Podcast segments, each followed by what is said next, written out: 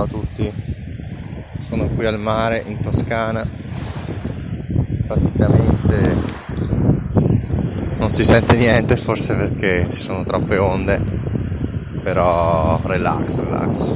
Spiaggia incredibilmente selvaggia, non pensavo, perché comunque sono a Orbetello, un posto abbastanza famoso. Vedo Porto Santo Stefano, sono un sacco di barchette a vela.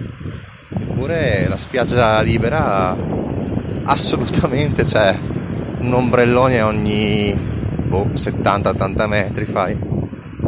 Adesso ho passato una zona di 300 metri senza ombrelloni, bellissimo. Il resto è una cosa bella. Io tendenzialmente, se devo andare al mare, vado nell'Adriatico perché è più vicino, perché è sempre stato così e perché comunque i servizi sono top.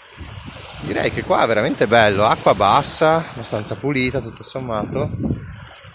Adesso sto proprio camminando nell'acqua perché ho detto se almeno posso alzare la voce di più, se incontro un passante magari non mi prende per matto.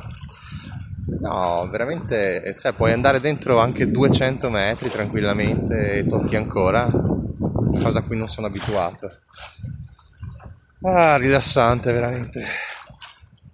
Tra il resto pensione completa con bevande alcoliche incluse, quindi gran festa.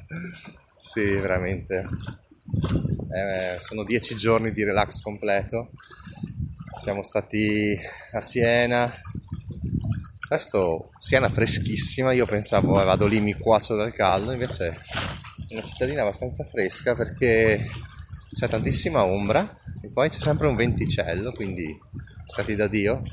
Un agriturli vicino, mi sa che ho preso una medusata perché c'è un male atroce alla gamba, vabbè, se è uno squalo morirò.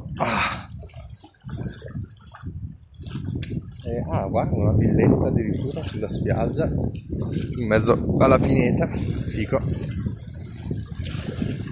No, bello, è stato bello veramente, consiglio.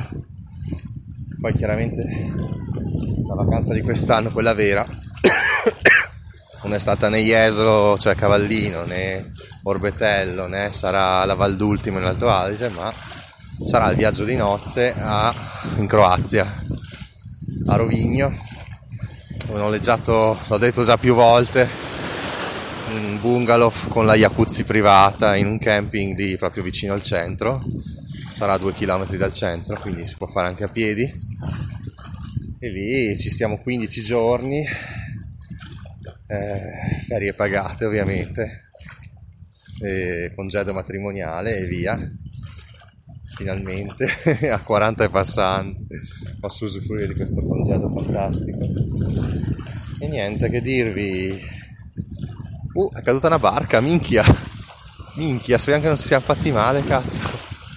Ma c'è una barchetta lì vicino, quindi eventualmente li aiuteranno. Mi sa che qua si è fatto male, sì.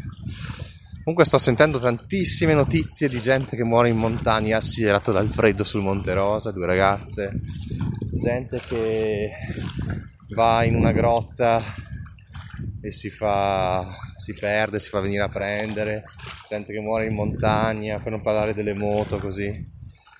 Cioè secondo me, ecco, il rischio, no, va sempre secondo me calcolato. Come il grande blog di Fanny King, rischio calcolato, illuminante, parlava di Bitcoin già nel 2011, cazzo, e è partito con Ethereum ancora prima che uscisse Ethereum. Quello infatti...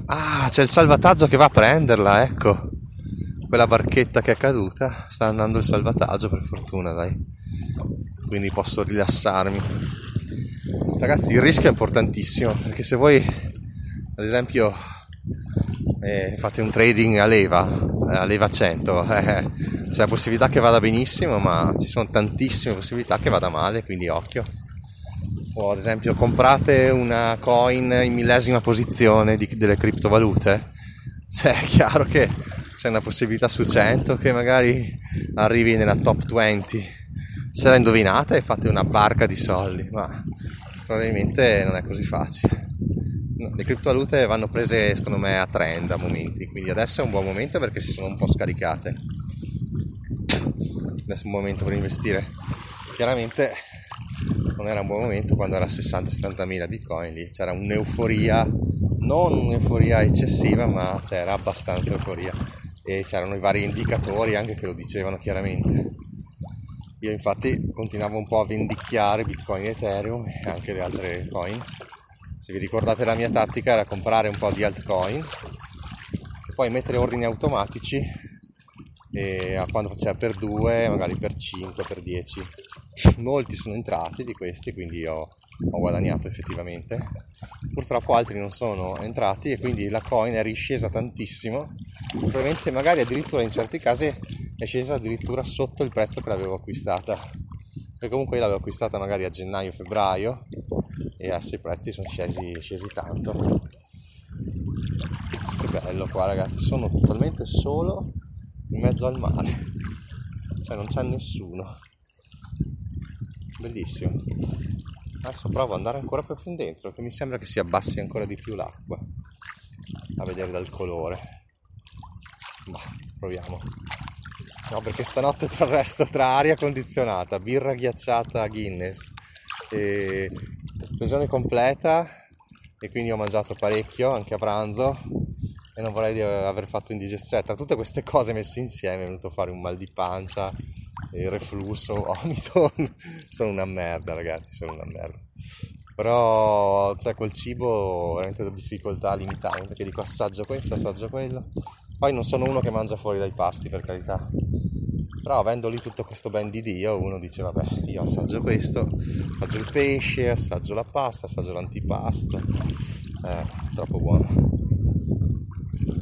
Ma veramente è molto selvaggia questa zona, servizi zero, perché anche il camping, non so se 3 o 4 stelle, non me ne frega un cazzo, però pochissimi servizi.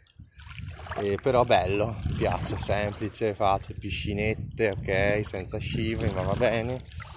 E anche la cena buona, pranzo ottimo, colazione super. No, mi trovo veramente bene. E magari sono discorsi che a voi non ve ne frega un cazzo, magari. Però diciamo che io cerco sempre di spendere poco. Se spendendo poco riesco ad avere anche dei posti veramente validi, è il top dei top quelli.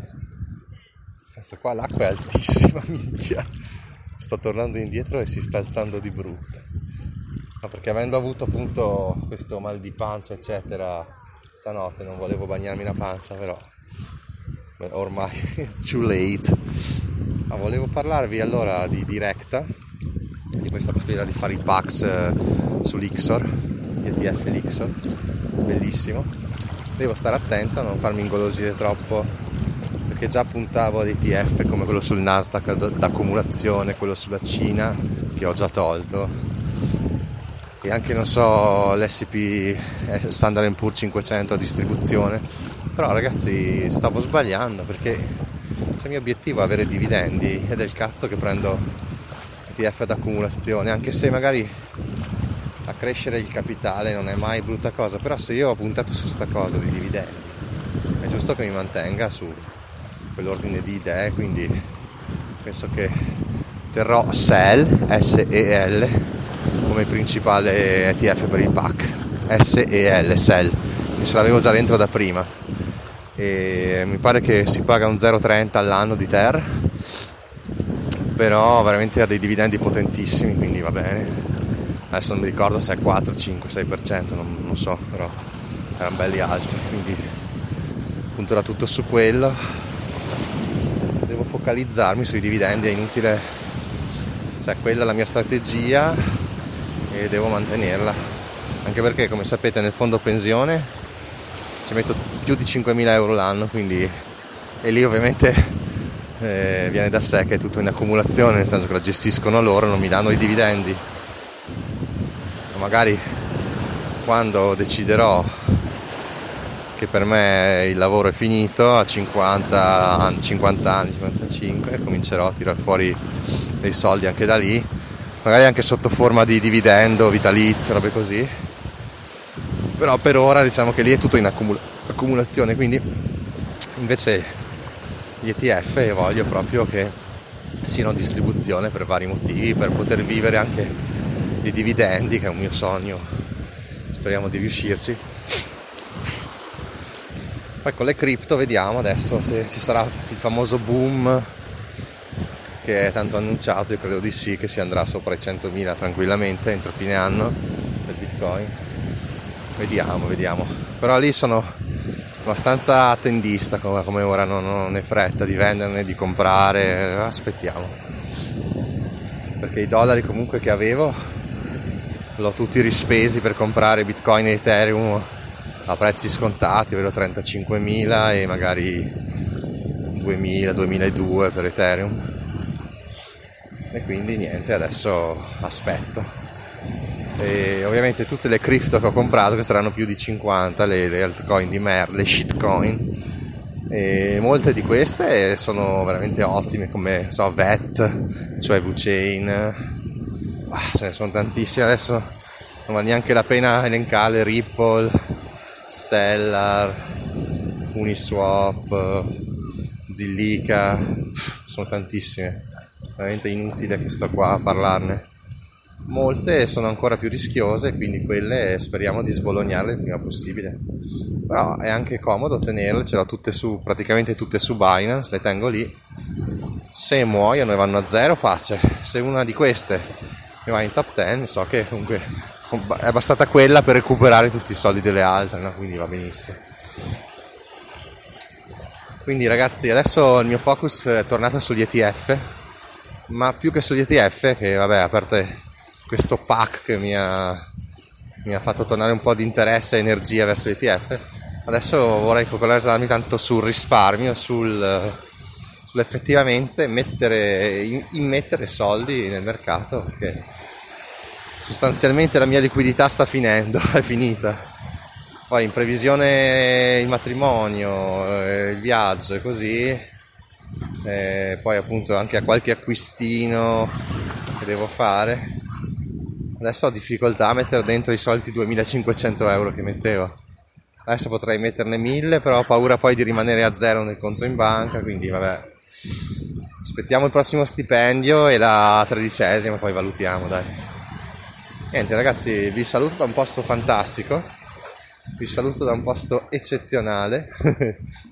Vabbè, tutti i posti sono eccezionali, cioè quando sono stato in un'isola deserta in Indonesia, vabbè, c'era un mare ragazzi, stelle marine tantissime che le vedevi giù perfette, non si può paragonare ovviamente questa cosa, né si può paragonare magari con il mare della Tailandia e tutto, però devo dire che si sta da Dio, è veramente bella, la pineta fresca, spiaggia selvaggia anche qui, questo un po' per dire che non serve sempre fare migliaia e migliaia di chilometri in aereo, quando magari hai un'Italia che è veramente, penso, il paese più bello del mondo, e quindi ragazzi sfruttiamolo, spendiamo poco, risparmiamo e investiamo in ETF. A distribuzione! Ciao ragazzi! Ciao bellissimi, ciao ciao ciao!